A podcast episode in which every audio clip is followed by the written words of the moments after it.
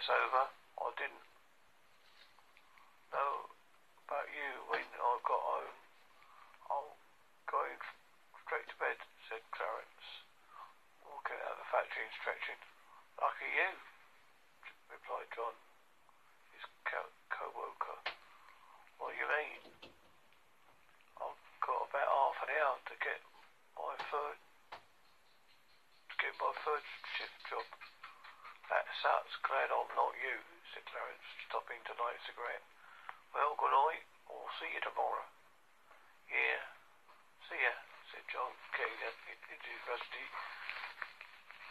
light blue pickup. Getting, setting on to the flatbed seat, John turned to the mission, praying the engine would start.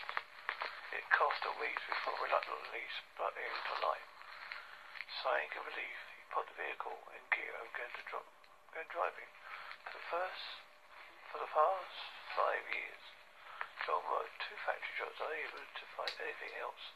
One was on the second shift and the other was on the third. They both had low pay, terrible working conditions, long hours.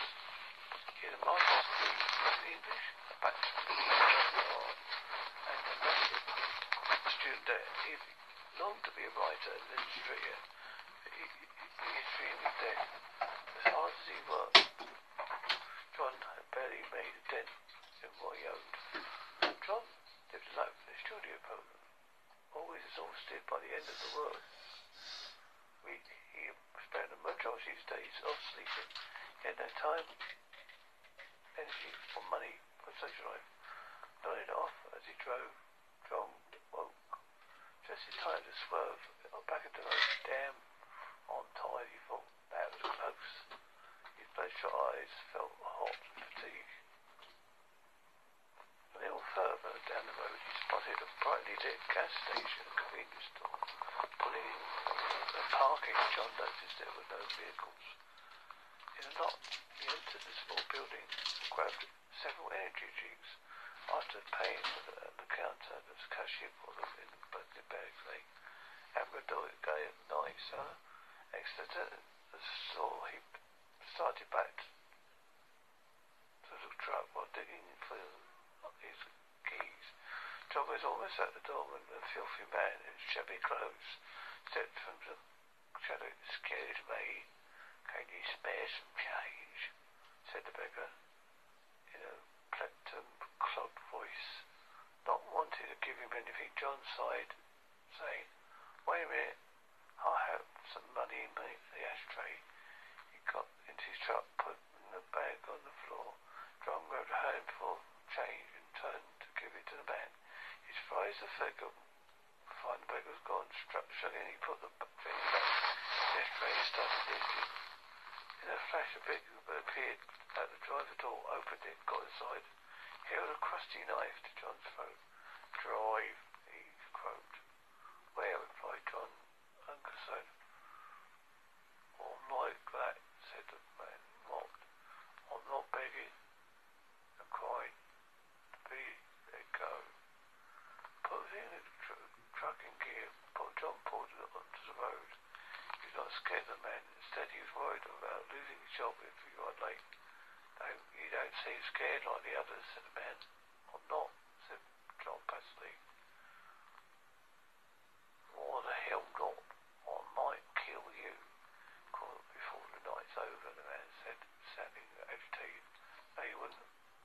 You're just asking for it now, the man said, raising his voice. Am I? I'm... I'm really... Tell me, how many people have been killed, John asked. Lots. I doubt you don't think you've committed murder. Everyone's killed before, before I can tell you've never done it. No, I'm on the other hand, I've killed 14 people. I don't get some sick pleasure from it. For me, it's stress release.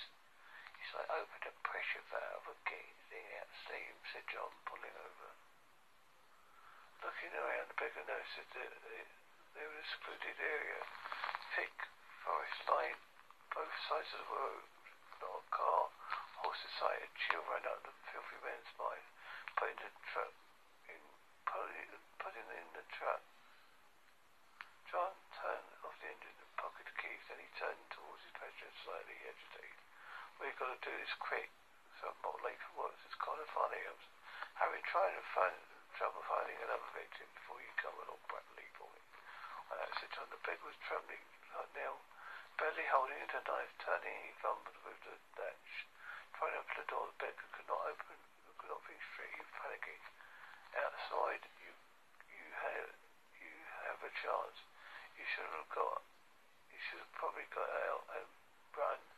John said, putting out a knife from under the seat. You'll be any fun for me if you don't. I'm counting up to three. The man fumbled the latch. One, said John. More fun, two. Franklin crumbling. Three. The beggar opened the door, fell out to the ground. Standing, the beggar took into the woods.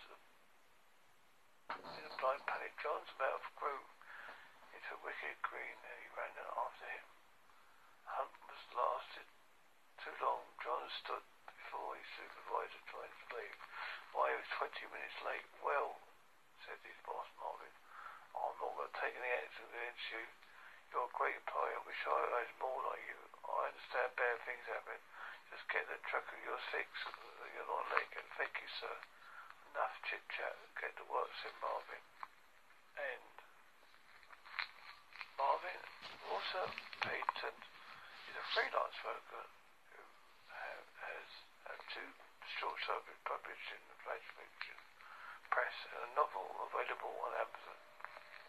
A ghostwriter's contract for Rosal Publishing.